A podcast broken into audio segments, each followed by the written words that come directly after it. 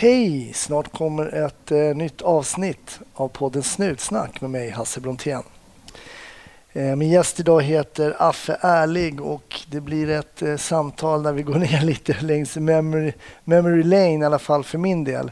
Eh, det är väldigt trevligt och kanske ett litet annorlunda avsnitt av Snutsnack, men jag hoppas att ni gillar det ändå. Glöm inte att gilla Snutsnack på Facebook där jag uppdaterar saker och lägger ut de olika avsnitten och där vi kan diskutera dem också.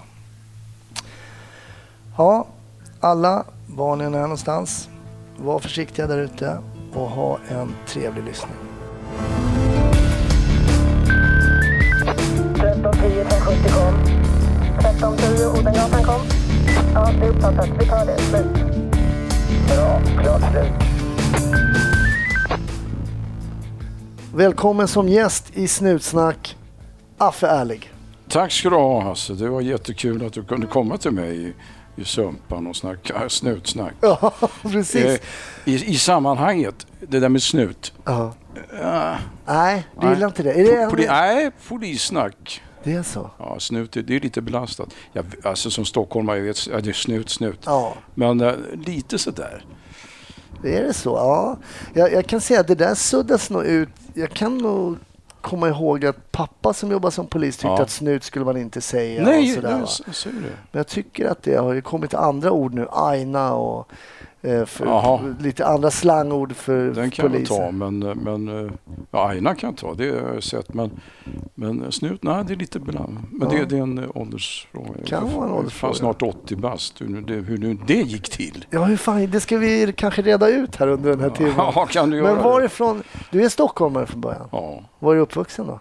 i Sumpan här. Ja, du är här uppvuxen ja, i Sumpan. ja, ja. Ja. Hur var det att växa upp här? Född i Sankt Görans församling. Eh, Jag tyckte om, jag tycker fortfarande mycket om Sumpan. Bara att Sumpan, det Sumpan jag växte upp i, det finns ju inte idag. Nej. Det här är alltså en arbetar, stolt arbetarförort. Idag är det ingen arbetarförort. Nej. Det är en rätt glassig Ja. stug på det här. Det här huset jag bor i, den här lägenheten är värd fem mille. Hur nu det gick till. Men det här var hyresrätt när ni flyttade in? Ja. ja. Eh, Så det är, bra, eh, det är en bra affär. Nere vid Bellston här som var ett ställe man gärna undvek. Här stod ju värsta jävla kåkarna här nere som kostar säkert 20 miljoner att bo i. Ja. Alltså hela, hela Sumpan har ju förvandlats. Ja, Men det är ju klart, det är ju så det är. Vi, det är en framgång, framsteg. Det är ett framsteg. ja. Men eh, var det, hur var uppväxten här? Var ni busiga på din Vi tid? var väl väldigt... Eh, ja, busiga var man väl inte. Man, det var mycket, mycket sport, idrott. Vi rörde oss väldigt mycket. Ja. Eh, man var väl medveten om att man var... Jag hade stolta arbetarföräldrar. Någonting som jag är väldigt glad över. Ah, att jag okej. hade stolta arbetarföräldrar. Var det viktigt då att man var en stolt arbetare? Ja, man fick inte... Man, fick, man ska visa, man ska, man ska gå sin egen väg. Ja. Och det har jag i princip gjort. Men alltså polisman är ju inte en arbetare. Nej, det, det var en förvandling. Jaha. Det var en förändring. Vad gjorde morsan och farsan då? Eh, fast, de jobbade på Sivers kabelverk som de flesta människor i Sumpan gjorde. Okej. Som, eh, ja, som fabriksarbetare. Ja. Morsan var städerska där Ja. och, och fixa käk och såna grejer. Så det var väldigt proletärt det hela. ja, det var det. Hur var de som föräldrar? Mm, Fantastiska. Helt fantastiska. Men när, när dök det upp tankar i, hos dig att du skulle kunna tänka dig att jobba som polis? Som polis? Ja. Inte förrän jag gjorde min militärtjänst som militärpolis. Eller fältpolis som det heter då. Ja. Eh, jag var ju på väg in i skugg, åt skuggsidan där. Var det så? Ja, det var det. Min bästa kompis. Och det är en av de sakerna som jag faktiskt kan, eh, kan, kan skämmas för lite idag. Min bästa kompis, Bam Bam. Eh, vi skildes ju åt. Vi gick helt skilda vägar. Hur gamla var ni då? Eh, Vi är väl eh, typ 15-16 och sånt där va. Då väljer jag mitt spår och Bam Bam, Janne valde ett annat spår. Jag jobbar nere på centralstation, det här är 1965. På centralstationen hade vi hade eh, arrester, ja det kanske man har fortfarande. Nej, Nej, det de har är man borta. inte. Men det fanns, Det är det tillfälliga fanns ju på centralen faktiskt när jag jobbade också. Och jag kom in på polisstation, mitt avbrott. Jag ska vara ledig. Så går man förbi då arresten och där sitter Bam Bam. En, alltså en ungdomsvän då alltså. Ja, min, min bästa kompis Bam Bam, Janne. Ah, Han sitter inne för fylla. Och jag tänker, hur fan ska jag göra? mm. Dilemmat där. Och jag tog aldrig kontakt med honom. Nej. Jag skäms lite för det än idag. Men jag visste inte hur jag skulle ta, ta det där. Alltså, jag var ju själv ung polis. Ja, det dök upp en situation som du var Ja. inte... Den förvånade dig. Nej, den förvånade mig.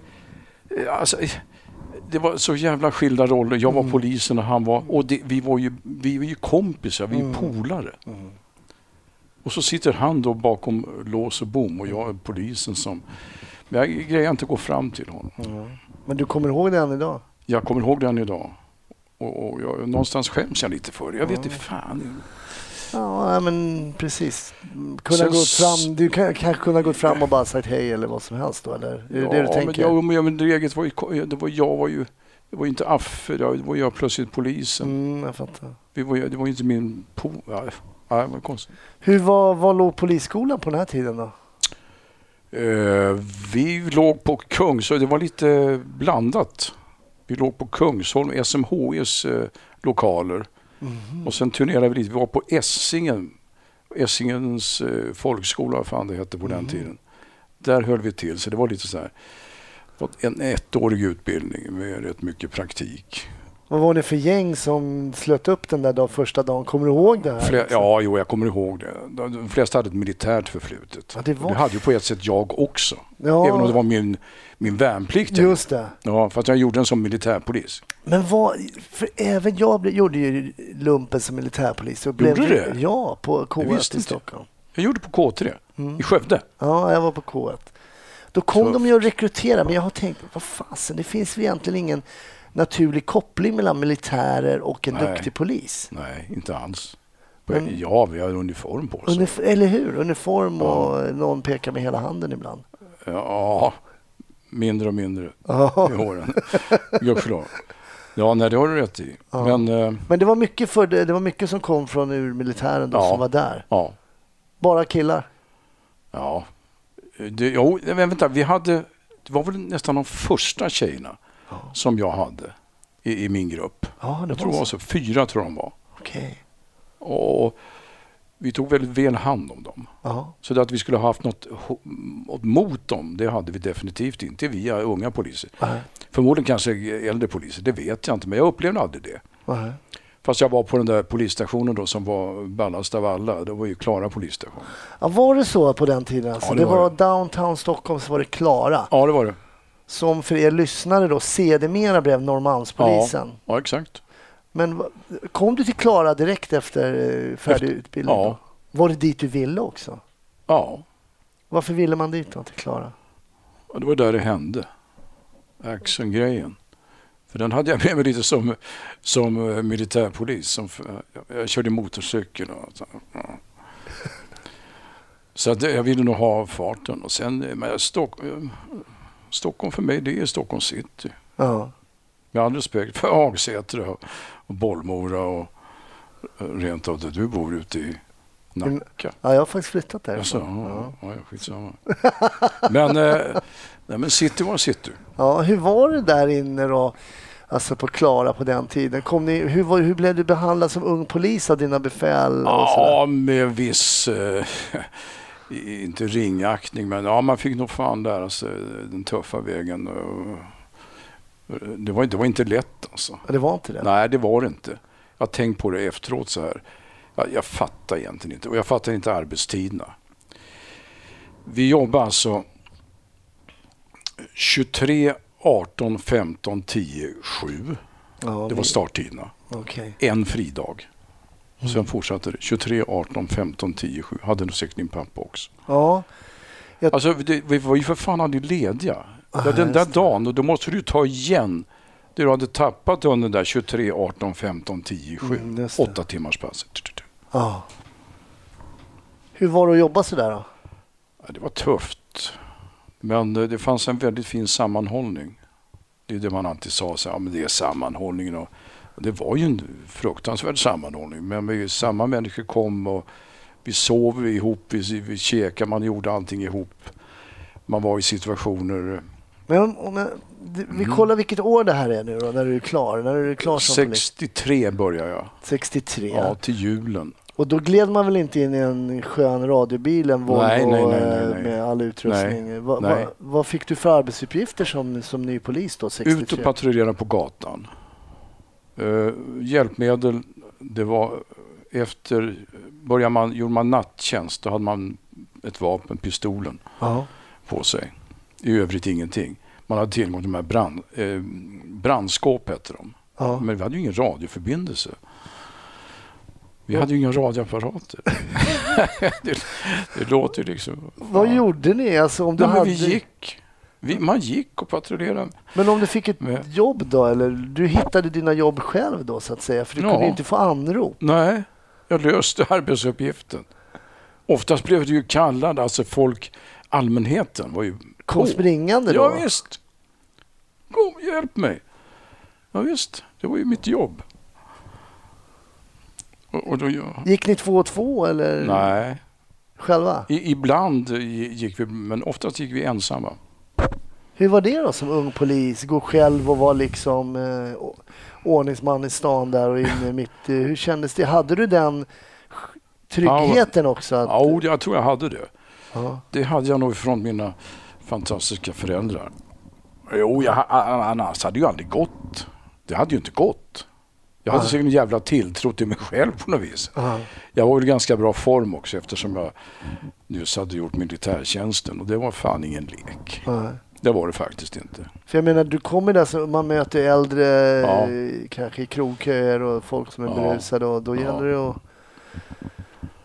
Ja, jag vet Ja. inte. Det, oftast gick det ju ganska bra. Det är klart att, vi, eh, att man... Att, det är klart att en jävla massa trubbel. Men man redde upp det. Mm.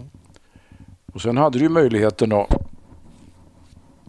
Ofta, alltså våra bästa polare, det var ju taxichaufförerna. Ja. För de hade radio i sina bilar. Just. Och då fanns ett sånt samarbete. Såg de poliser i ett underläge så ropade de upp sin radio direkt. Okej. Och så ropade taxiradion till polisradion att nu är en kollega som ligger och trubbel här i Norra Bantorget. Så kom, så kom radiobilen. Alltså, ha, okej, det Så att gällde... när man låg då och brottades och, och slogs där, det gjorde vi inte varje dag. Men du var ofta i sådana lägen där man inte, man grejade inte. Jag menar, var det någon som var starkare än dig, då var ju utgången given. Ja. Och då låg man ju då, oftast då hade man ju fått ner vederbörande på, på marken och kunde ligga och hålla honom. Och då låg man ju och lyssnade när radiobilen kom och så hörde man den tugga sig fram. Jag kan, jag kan, än idag kan jag höra det. Jag kan höra det där. Och man liksom, kom igen nu, fan, jag orkar inte längre. Men ja, så var det. Men ja, det gällde att kalla på uppmärksamhet då som Ja. polis för att Ja, sen kalla på en taxi som skulle... ja, som i sin tur skulle ropa upp polisradio. Men jag tänker på någon som då är, det har man ju varit med om, eh, någon som är oerhört våldsam. Om det, man kanske, vi ser att man har den, den måste ju transporteras sen. Ja, Var det i taxibilar då också eller? ja. Oftast taxibilar.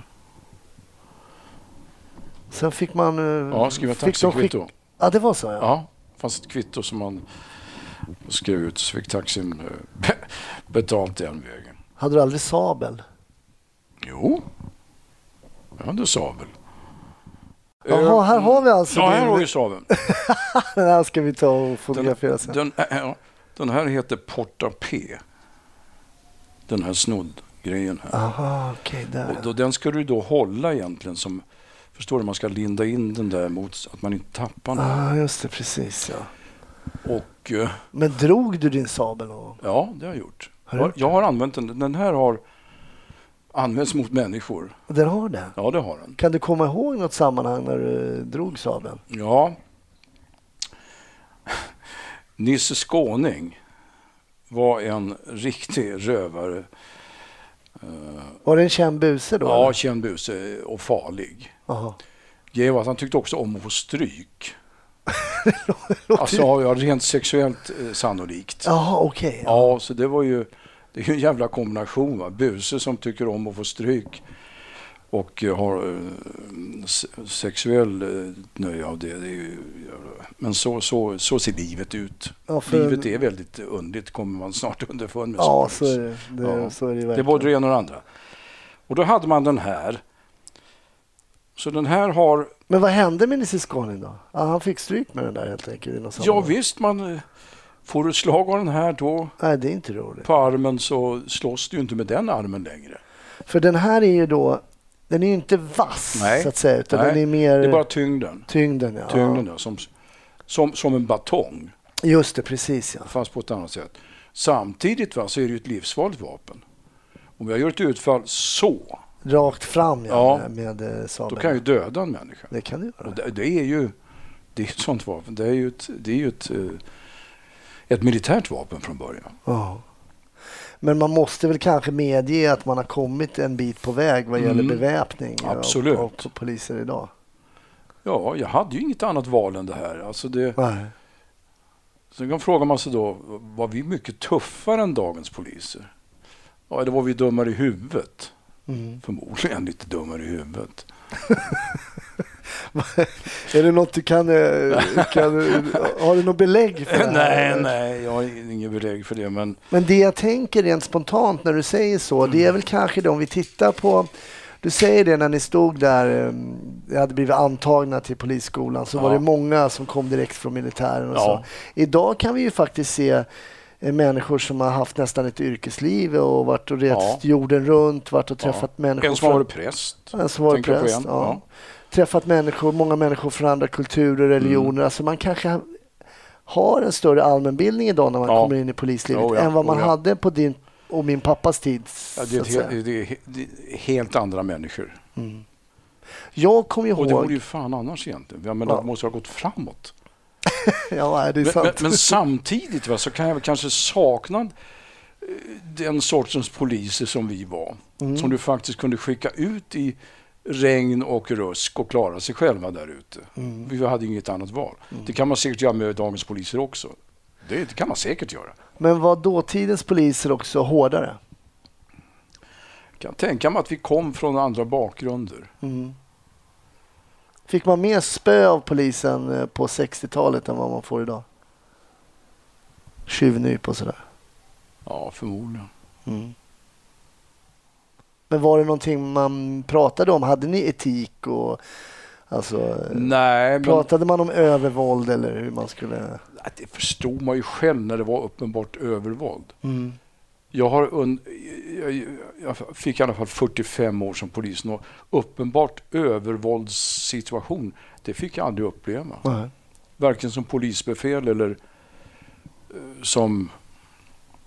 Däremot var det situationer där man alltså var faktiskt eh, tvungen att ta i jävligt mycket. Mm. Det var ju en fråga om liv eller död. Mm. Några gånger har det varit en, en, situation. Är det någon sån situation du kommer ihåg nu? Nja.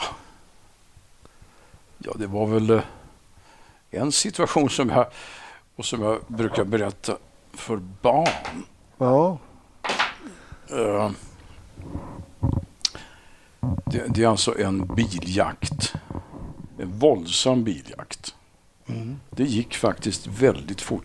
Jag är ju gammal eh, fortåkarkille också, så privat. Mm. Eftersom bilkörning har varit min, min grej. BMW-klubben och hela alltihop. Banracing. Eh, det gick väldigt fort.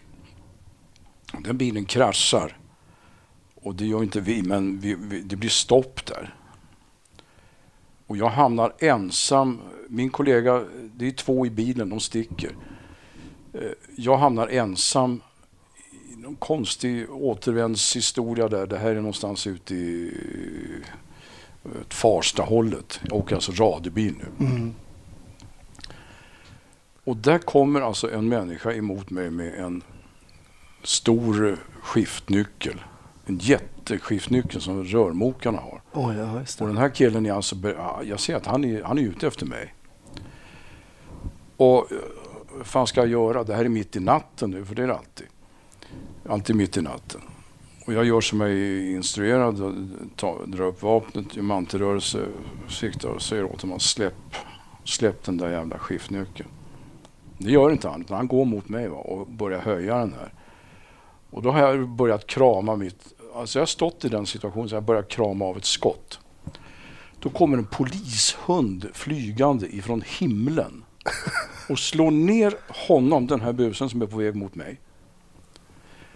Och så är allting över. Och alltså, hur det där gick till. Och än idag, hur kunde hunden veta vem han skulle hoppa på? Skulle han ta mig eller ska han ta uh, busen här? Måste hundföraren måste ha gett något... Hundföraren hade gett honom uh, fria tyglar för att göra någonting. Men uh, hundföraren kunde inte styra honom för han hade släppt hunden. Ah, okay. Och hundar är lika... Och jag frågade hundföraren sen, hade han kunnat ta fel? Ja, han, det kan han kunna ha gjort. Han kan ta fel. Så han har tagit ner mig istället för... Ja, det hade ju varit värre. Ja, det hade varit värre. Det hade gått åt helvete alltihop. Så, att, så det var så nära att du sköt den? Här. Ja, så nära var det. Så att jag hade börjat... Alltså, man tar tryckpunkten vad det heter. Just det, precis. Ja, var det från verket nu? Ja. Tryckpunkten heter det. Ja. Bara krama. Och då kommer den hunden. Jag kan se den än idag. Bam! Alltså, det här tycker barn om. Så här. Åh, den kom flygande hunden kommer att slå ner. Alltså, och jag vinner, vi vinner. Så det, det, det var fint. En bra story. Ja, det är en bra story. Jag vet ju att när jag började på Norrmalmspolisen så fanns det ju lite... Det fanns ju någon form av, vad ska man säga, competition mellan Östermalm ja. och Norrmalm. Och ja. När jag jobbade på Norrmalm, de hade ju till exempel ingen arrest på Tulegatan där, Östermalmspolisen. Östermalm, fick, ja, fick ju komma till Norrmalm då. Men hur var det på, det måste, på er tid när det var Klara då, hur, hur, såg ni på, på var, fanns det någon rivalitet mellan polisstationerna? en oerhörd, ja, rivalitet, men vi, vi låtsades dem som att de fanns. Det låtsades inte så? Nej, att de, att de fanns. Det var ju svaga poliser tyckte vi. Alltså Östermalmsstug. Svaga människor? Ja, vi var jobbare. Vi jobbade som poliser och Östermalmskillarna där de liksom glassade runt be bevaka och ah. finare uppdrag. Alltså var det så också? Ja, ja visst var det så. Hade det, de... det, var ju, det var ju lite så. Ja, det var så alltså. Och så var ju gränserna var ju väldigt noggrant uppdelade. Östermalmspolisen gick där och där och där och Klara var ju där och där. Det var ingenting som överlappa varandra utan man tog bara sina jobb i sitt område. Du skulle alla gått över och hjälpt någon på Östermalm eller? Ja, jo, det skulle jag väl i och för sig ha gjort. Men de skulle väl inte gå in och hjälpa oss på vårt område. Kolla, jag är kvar i samma gamla ja, ja, precis. mod. Jag kommer ihåg att när jag jobbade på Norrmalm så var ju gränsen var ju alltså Birger ja. nej, eh, Sveavägen, förlåt. Sveavägen ja, ja. var det. Ja. Alltså på Östermalmssidan av Sveavägen var ju Östermalm mm. då. Och sen hade vi Norrmalm då. Mm. Det var ju Vasastan, Norrmalm. Kungsholmen också var ju på den tiden. Det var ju Norrmalmspolisen. Men vad tyckte ni om att de började styra om där? Det skulle ju då flyttas. För var låg Klara polisstation på den på tiden? På Regeringsgatan. Mm. Ja. Och då skulle den flytta. Ja, nej, vi, hade, vi trivdes bra där uppe på Regeringsgatan. Det, det, var ett fint, det var ett fint gammalt hus dessutom. Ja. Det var Klara folkskola som låg där. Så det finns kvar än idag. Vad de gör där vet jag inte, men jag, ibland har jag gått förbi och tänkt vad allt som hände där. Ja. Nej, men så var det. Sen så kom ju du ner på Norrmalm. Vad, gjorde du? Vilka var de första åren du körde på Norrmalm då? Och vad gjorde du då? Körde du radiobil då, då bara? Nej, då var jag vakthavande. Ja, du var vakthavande då? Ja, en sväng. Ja.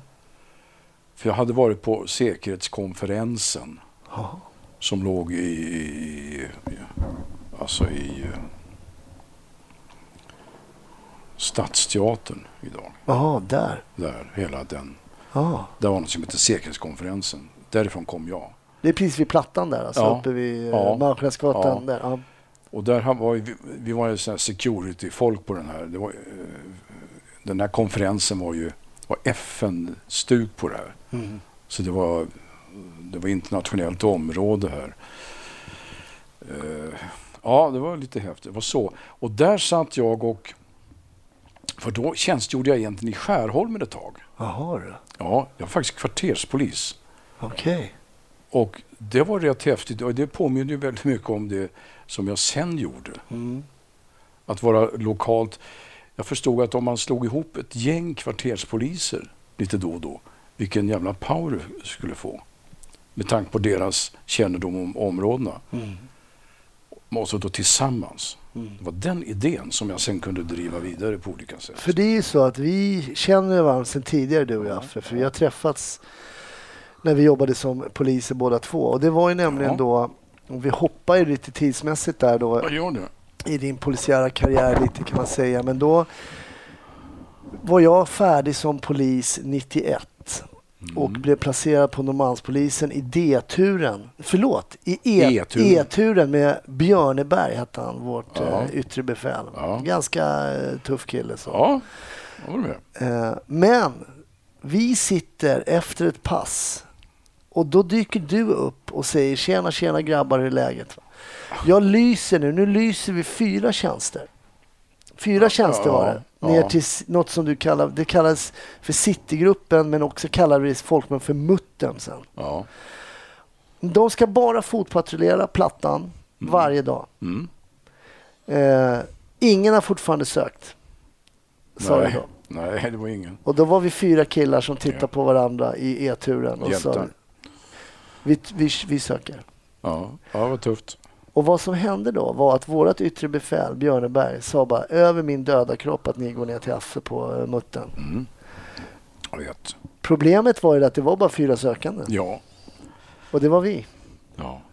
För vad ville du göra här nere på Plattan? Du hade redan försökt innan med något som kallades för Hultstugan. Berätta Ja. om det. Ja. Vad var det för något? ja, det var ju början till det hela. Mm. Någon slags eh, kvarterspolis på Plattan. Och vi skulle då ha eh, ett, eh, en egen replipunkt, ett, ett hus, där, någonting. Och då blev det en Hultstuga. Och den första Hultstugan den fick alltså leva i en vecka tror jag. Jaha. Så tände man eld på den. Det var det enklaste sättet att få bort skiten på plattan. Som bocken i Gävle? Ja. Ja, ungefär som bocken i Gävle. Det här kunde, hade vi ju tagit med i beräkning att det, kan gå åt helsike och det gjorde det, men att det skulle gå så snabbt. Men tog bara någon väg. Vi var ju ett hot givetvis. Jaha. För det, det var ju det jag inte förstod.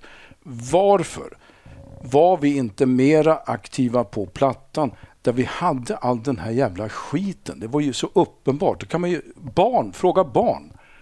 Ja, ska, polisen ska vara där, där bovarna är. Just det. Bovarna var ju där nere. Man langade ju narkotika till varandra. Ja. Man slogs och, och, och jävla liv.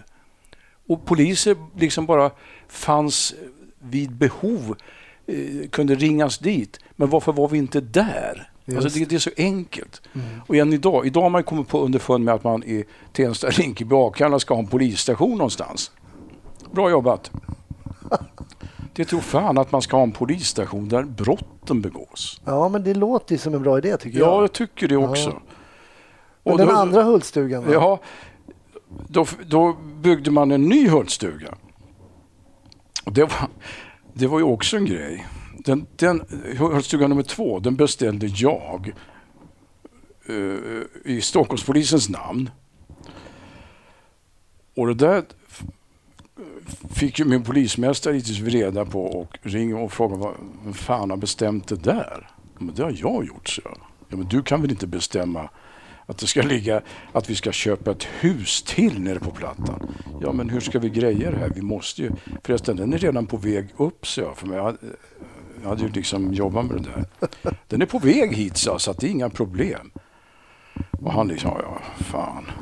Han var ju ändå polismästare. Och, och det här är ju inte riktigt den... Idag är man väl förmodligen, hade man haft större förståelse, möjligen, jag vet inte. Men han fick acceptera det, för huset var på väg. Och det byggdes upp och allting eh, sattes igång igen. Och då eh, tände man på den också. Ja. Och då hade ju alltså eh, Stockholms kommun börjat förstå det här också. Och ihop med dem då så, så bestämdes det på att vi fick tillgång till T-centralen och bygga en speciell polisstation inne i T-centralen. Det var precis det jag ville. Och för er som lyssnar nu, så den polisstationen kom sen att ligga precis när man kommer in från Plattan in mot tunnelbanan direkt till vänster. Det fanns en SL-information där, men precis i, eh, bredvid den där, där kom det att bli en liten, liten Mm. polisstation. Ja. Och där drog vi igång. Ja, en av, måste ha varit en av världens mest besökta polisstationer. Det var fart hela tiden från det vi öppnade till vi, Mm. till vi stängde. Det var full fart. Hela tiden. Det dog människor där inne tror jag. Ja, det kommer inte jag ihåg, men Jo, det kan, jo, men det kan ha varit efter min Ja. tid, absolut. Men det och, var och ju... knivhuggna människor kom in Ja, och, jag hade allt. eh, buset kom in för att skydda sig Ja, från andra. ja, Kommer du ihåg det? ja absolut. De, alltså, de kom dit. Och de kom in och tipsade. Jag kommer spontant, spontant ihåg en kille, en, en nordafrikan som en nordafrikansk kille som alltid kom in och tipsade om vilka som befann sig illegalt av de nordafrikaner som var eh, Mm. på plattan. Och han var spot on. Vad som var oerhört lärorikt för mig och mina kollegor då som var helt nybakade unga poliser Mm. var ju att vi kom ner här, fick eh, fullt förtroende för dig som chef. Tack. Eh, du sa ni är mina killar, Ja, jag backar er. ja. Det var ju invigning och grejer där. Det Ja. kom ju ner eh, potentater och... ja polismästaren. Just det. Ja. Eh, och sen så bladade vi bara. Vi hade ingen Mm. polisbil. Vi hade väl någon som vi kunde använda någon gång. Men vi bara fotpatrullerade. Lärde oss alla namn. Förlåt att här, men jag Ja. måste få få in den här passen. Där gjorde du, visade du prov på väldigt stort civilkurage. Gjorde jag? Du gjorde det. Du, du kommer inte ihåg det här, men jag kommer jävligt noga ihåg det. Polismästaren kom ner och, och hans eh, följe då och hälsade på mig Just det. och invigde och hela det här. Va? Men eh, de, häls, de hälsade inte på min personal, på er. Det där såg ju inte jag, men du reagerar och ringer upp till polismästaren och frågar varför han inte hälsade på er som var personal. Och, och polismästaren blir ju klart jävligt störd av det där och bjuder upp oss på morgonfika. Har aldrig, hade aldrig hänt. Vi och kommer upp i polishuset, får Det sitta med kommer jag honom. inte riktigt ihåg. Alltså. Nej, men du var med. Vi var där och han bjöd på kaffe, morgonkaffe. Och liksom bad om ursäkt för han hade helt enkelt inte sett det för det var så mycket annat där. Så. Mm. Vilket väl var bullshit. Antagligen. Ja, det var det säkert. Det var ju lite press och sånt där. Men att, att du visade prov på det civilkuraget. Ja, det är länge sedan det här hände. Det är ju för fan, vad är det? Ja, det är 30 år 30 sedan. år sedan. Det var tufft. För du var ju så ung i tjänsten. Ja, jag var ju- Och du är liksom mot polismästaren. Yes. Ja, men lite ordning och reda för Ja, ja. jävlar. Men det var ju oerhört lärorikt. Alltså, det, Ja, här det var ju, det det här är ju en skola som många poliser skulle behöva gå. Att få fotpatrullera sitt Ja. område, Ja. eh, föra logg. Vi förde ju logg. Ja. Kommer du ihåg loggboken? Den finns kvar. Den finns kvar. Ja. Varenda ingripande, varenda Ja. avlägsnad. En av de avvisa- loggböckerna har jag. Ja, du har det. Det skulle vara väldigt roligt att läsa. Säger jag rätt nu? Jo, men det finns någonstans. Ja, det var oerhört lärorikt. Jag kan bara nämna ett exempel vad det här Mm. skapade. Jag och eh, Anders Rosander som var med i första avsnittet av Snutsnack, han och jag eh, blir tipsade om en gentleman som Också är, mycket fin kille. Jag inflikade Anders. Ja, mycket, mycket fin kille. mycket bra. Mycket bra. kommer fram och tipsar oss om en landsman eller om det var en, en annan nordafrikan i alla fall, som inte fick vistas, som var illegalt i Sverige. Mm. Så vi går fram till den här killen, pratar, han har inget pass och så vidare och så vidare. Och sen när vi kommer ut från dörrarna så drar han. Ja. Ja. Så då blir det att lägga benen på ryggen där. Ja, jag Jag, tappar mössa och batong. ja. Men vi får honom sen i alla fall till slut. Eh, en längre bit bort så får vi honom. Och Mm. sen så kommer vi ner till plattan igen. Då står alltså en eh, heroinist med både min batong Ja. och min mössa i hand. Och sa han så här, "Alltså, jag har sparat det här till dig. Åh fan. Du vet, Aha. vi träffade de här människorna dagligen och Ja. även om vi inte blev polare som tog en bärs efteråt så Nej. får man en form av, det är ju så här när man träffar människor Ja, och pratar med dem så får man en form av relation. det är rätt. Alltså. Och det fick vi. Ja, det var därför du var så jävla rätt där nere.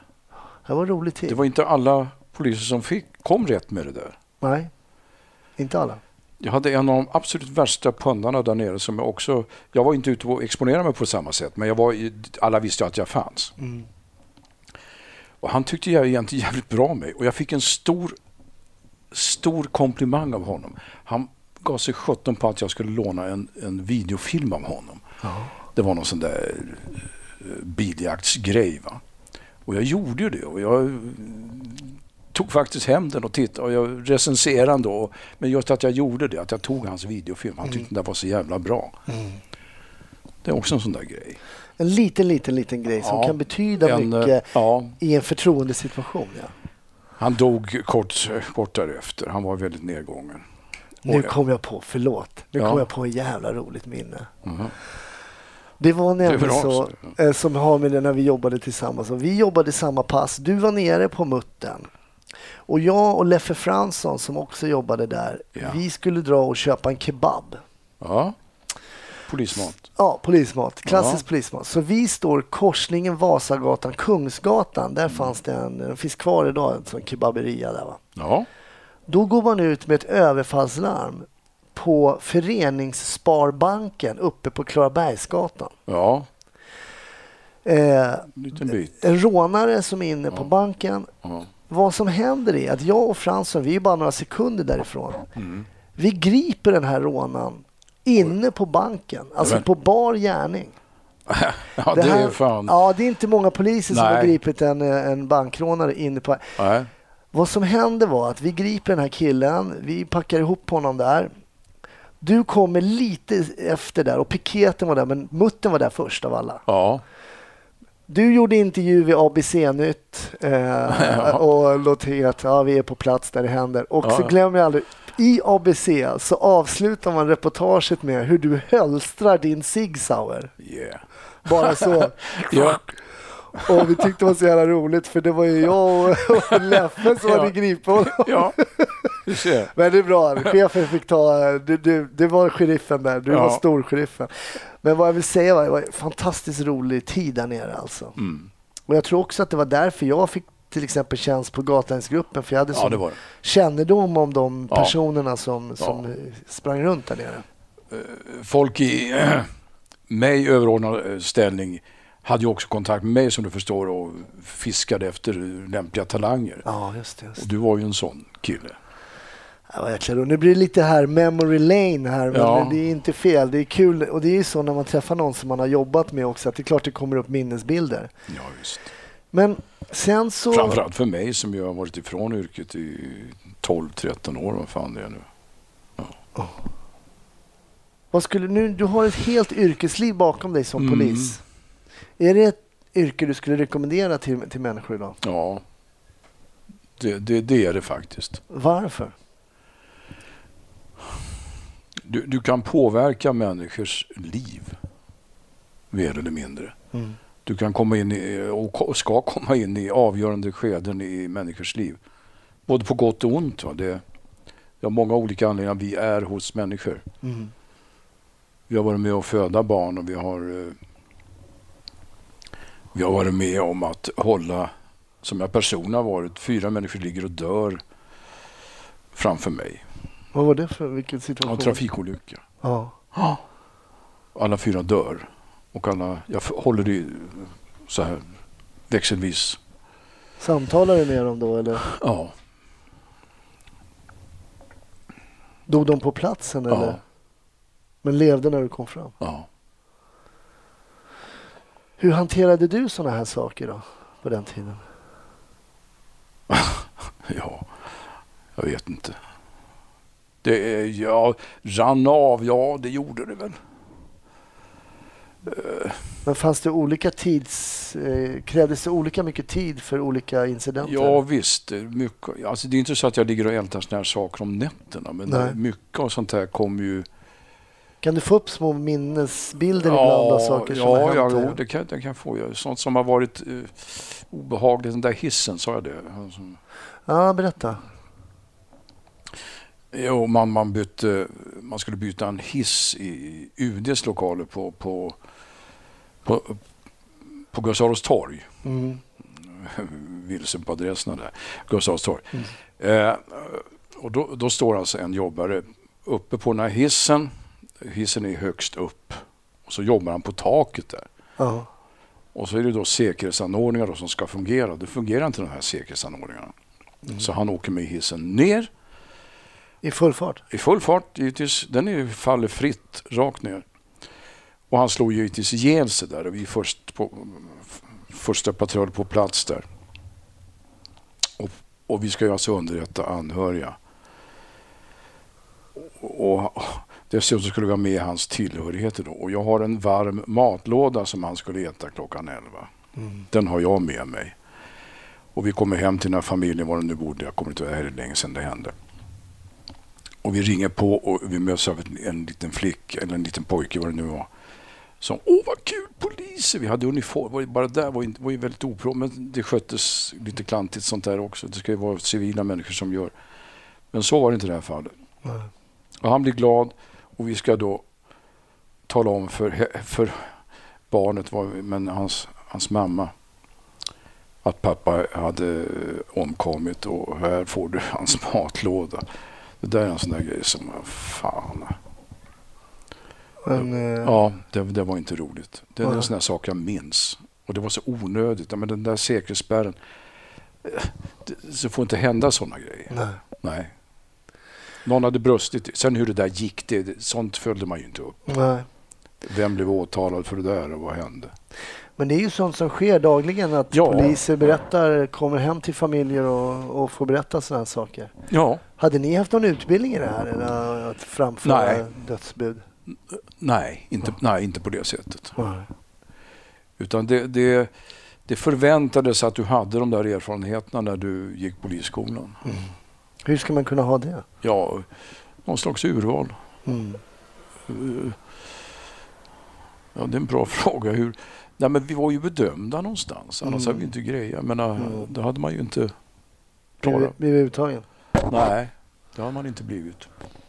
Hur tror du att de här 45 åren som polis har påverkat dig som människa, som person? Tror du att det har förändrat dig? Ja, om du jo, hade jo. jobbat som farsa nere på Sivert? Så. Ja, jo, det är klart att det, att det har gjort. Jag har nog, jag tycker jag har levt ett, det har gått väldigt fort. Mm. Livet har gått fruktansvärt fort, vilket då vill också visa att jag har trivts. Jag har gjort erfarenheter som eh, helt unika och en väldigt fin kamratskap. Det måste jag säga. Mm. Vilket det här, Hasse, är ett bevis på. Just det vi gör det just nu. Du sitter här eh, så många år, alltså vi, någon slags connection. Mm. Och jag ser dig faktiskt, jag vet att du är komiker och du är en jävla rolig kille. Men för mig är du polis. Ja. Du är en kollega. Du är en kollega, punkt slut. Sen får du vara vad fan du vill. Mm. Komiker och allt vad du är. det är intressant för att eh, ibland känner jag mig som det. Ja, jag tror alltså, det, fast jag det, inte... det finns någonstans där. det är som att Hasse. ränderna liksom inte går ur riktigt. Det gör ju inte det. Det har, det, det, det har inte gjort. Nej. Du skulle säkert kunna göra ett väldigt korrekt ingripande. Snabbt, elegant, när som helst. Kanske, kanske. Ja, Ja, men det, är- mycket sitter nog i och sen... Och man, fysiskt ser du ju inte dum ut. ah, det funkar. Va? Ja, Det är nog någon eh, 35-åring jag skulle kunna spöa i bänkpress tror jag. ja.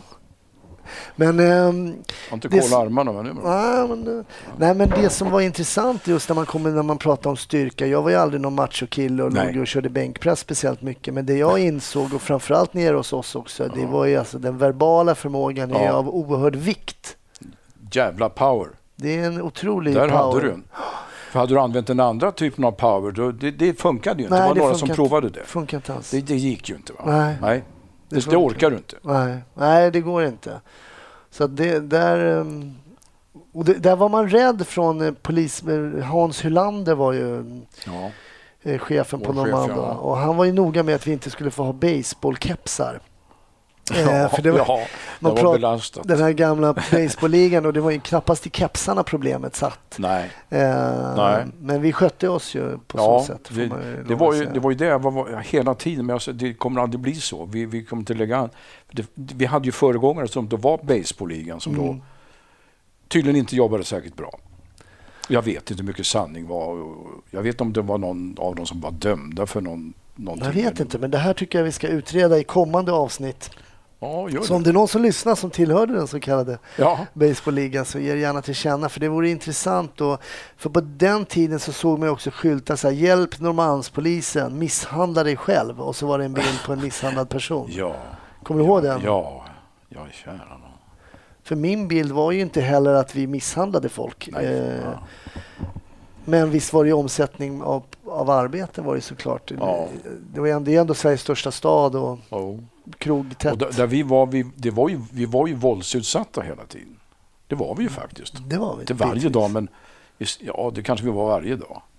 Och det tror fan att i sådana lägen så får du ett annat uppträdande än den som aldrig... Du blir ju professionell Mm. I, i hela din, ditt sätt att vara. Du har aldrig känt att du har varit på väg att bli cynisk? Som, eh, alltså på grund av Nej. yrket? Att, för man märker ju, du är ju hela tiden på samhällets skuggsida Ja, och ser nej, människors mörka alls- sidor. Ja, Och, nej, jag är nog ganska... så här som polisen säger så här, man pratar om häktade och ännu icke häktade och så Ja, poliser. Nej, nej, Nej. nej. Ser du mig så? Nej, absolut inte. Nej. Nej, absolut Jag inte. tror jag var... Jag är ju en jazzkille alltså. Miles Davis. Men ingen jazztobak. Nej, nej ingen jazztobak. Du märker att jag inte röker nu. Nej, för du var ju känd för din pipa. Ja, Eh, du det hade ju en pipa. är ja. tyvärr borta. Med stor sorg fick Ja. jag alltså sluta att röka pipa därför att jag fick en stroke Ja. två månader innan pensionen. Ja.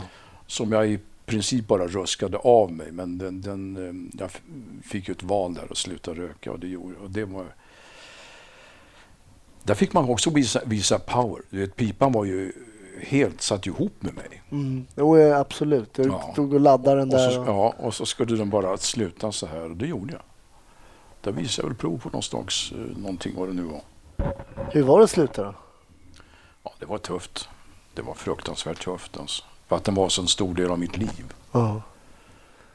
Var det, mer, var det mer nikotinet eller det här att ha den känslan, gre, på, grejandet. Nej, men jag tyckte om kapstan. Det, det, det var gott. Alltså, det var en del av mitt liv. Ja.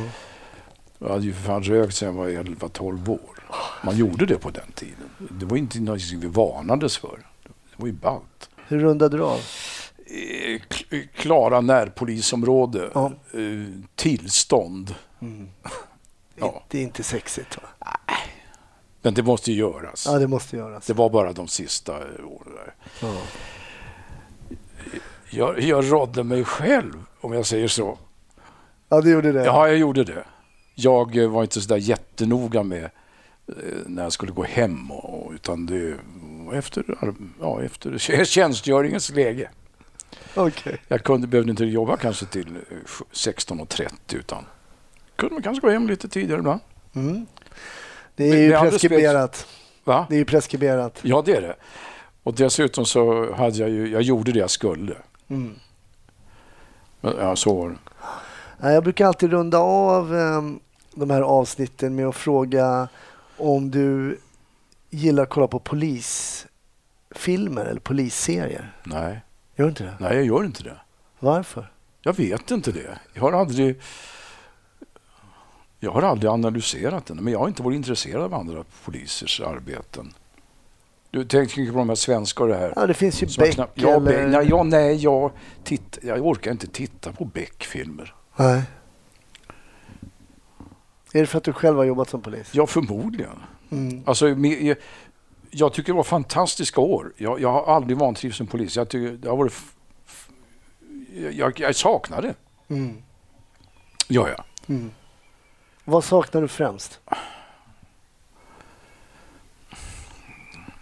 Alltså närvarokänslan, kamratskapet när det var som äh, typ muttertiden. Mm. För det var ett väldigt fint gäng. Mm. Så, så nära, lite av eh, den här militära eh, närheten. Va? Vi var ju ändå tillsammans olika tider på dygnet och Mm. vi var ju ofta i situationer som väl inte alla människor är i. Nej, absolut. Ibland kunde mitt liv hänga på att du gjorde rätt Just det. och, och, och tvärsom. Mm. Det kunde faktiskt vara så. Mm. Och jag kommer ihåg du hjälpte mig på trappan, Sergeltrappan där. Då hade jag någon som var lyst. Och det gick väl inte så bra för mig just där. Eh, med den verbala förmågan räckte inte till riktigt. Så då Nej. kom det att stötta upp där. Men ja, det är kul att det väcker så många minnen. Så, men om du, då, får, då låter jag dig ändå rekommendera en film. Den behöver ju inte ha polisiär anknytning då. Om, eh, men har du någonting från back in the days eller modern alltså, som du... Ja, Ja, jag, ja film. Jag, jag, går inte på bio numera. Nej, men jag tänkte du kanske hade någon... i- Någon, någon idol sådär. Ja. Någon filmidol. ja. Alltså, det, pratar vi Errol Flynn? Nej, han var nog för... Lite för... Ja, för, i och för sig. Det var de här fäktfilmerna. Ja, jo då, det- Fäktade på slutet. Ja. Eh, ja. Nej, jag har nog inte haft några sådana idoler. Ja, Errol Flynn skulle man ju kunna ta, va? Mm. i och för sig. Men jag har liksom, det har varit bilracing och sådana grejer Ja. för mig. Men eh, du, du gillade inte de här mannen på taket? Och... Jo, det, jo det, det var bra alltså. Den det, där har du en. Den Ja. är jävligt bra. Ja, för det är ändå en polisfilm ju. Ja, det är en polisfilm. Det är Carl Gustaf Lindstedt. Ja, och dessutom bygger han modellbåtar, vilket är en av mina grejer genom livet. Det, det har varit en av motvikterna, om den nu har varit jävligt ibland, det har, för det har det ju varit, va? Ja. det är inte tu om det, så har jag fina motvikter. Jag har haft fisket och jag har haft cyk, du vet att jag cyklade. Mm, cyklade långt innan folk började cykla till jobbet. Mm. Det var jag och, och, och byfånen brukar jag säga som cyklade till jobbet. Jag har också varit bilkille. Men eh, varför kommer jag in på det här? Eh, Jo, Mannen på taket. Det var ja, båt, på taket. båtbygge. Ja, just det. Båtby. Jag har byggt modeller Ja. i hela mitt liv. Ja, Både av båtar och flygplan. just det. Ja, och det fortsätter jag med. Är det, är det Ongoing, ja. Jag har en... Vi har inte varit runt min lägenhet längre. Nej. Men jag har ett hobbyrum Ja, där eh, ska vi kika på det. vi ska kika på det. Men så du kan ändå ge tummen upp för Mannen på taket då? Absolut. Den är trovärdig den filmen. Mm. Och man ser också mycket av, det är inte den här action på det utan det fanns en svag, svag Martin Beck också. Va? Just det. Dör han inte på slutet? Eller? Jo, Jag tror, jag, nu när du säger det, ja, det var så länge sedan jag de såg den bär här ju ner filmen. honom. Det här är ju ett tecken på att vi bör se den igen. Ja, just det. Jag kommer mest ihåg faktiskt eh, helikoptern som störtar ner Ja. på... Och, och där var jag en av dem som stod och, eh, alltså, jag var där, i, civil. Ja. Inte för att vi, utan jag, jag hamnade där och min fru. När de Vi- spelade in den? Ja, när de spelade in den. Ah, Så jag var där. Men den filmen är faktiskt väldigt bra. Och, och, och en av poliserna som agerar, som, ja, han som blir skjuten, honom har jag åkt radiobil med. Han var verkligen en riktig polis. ah, okej. Han är rätt tjock. Ah. Han, det är en jävligt bra film. Ja, kul. Jag tror det var en sån som också gick väldigt bra eh, rent kommersiellt. Var det inte det? Jo, jag Det tror att en jag berömd gjorde det på den tiden. Det är ju 70-talet det här tror jag. Jag, jag tror inte jag fick se den. eh, Nej. Det var morsan och farsan som har tittat på den. Men Affe, jag måste säga det. Ja, ja. Stort tack att jag fick komma. Vilket, eh. Hoppas ni lyssnare mm, accepterar att det blev lite back to memory lane här med Affe som jag var min gamla chef. Ja. Eh, numera pensionerad polis. Eh, stort tack Affe.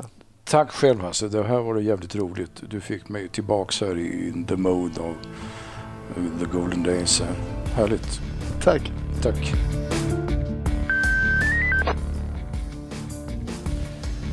Tack för att du har lyssnat på ännu ett avsnitt av podden Snutsnack med mig Hasse Brontén.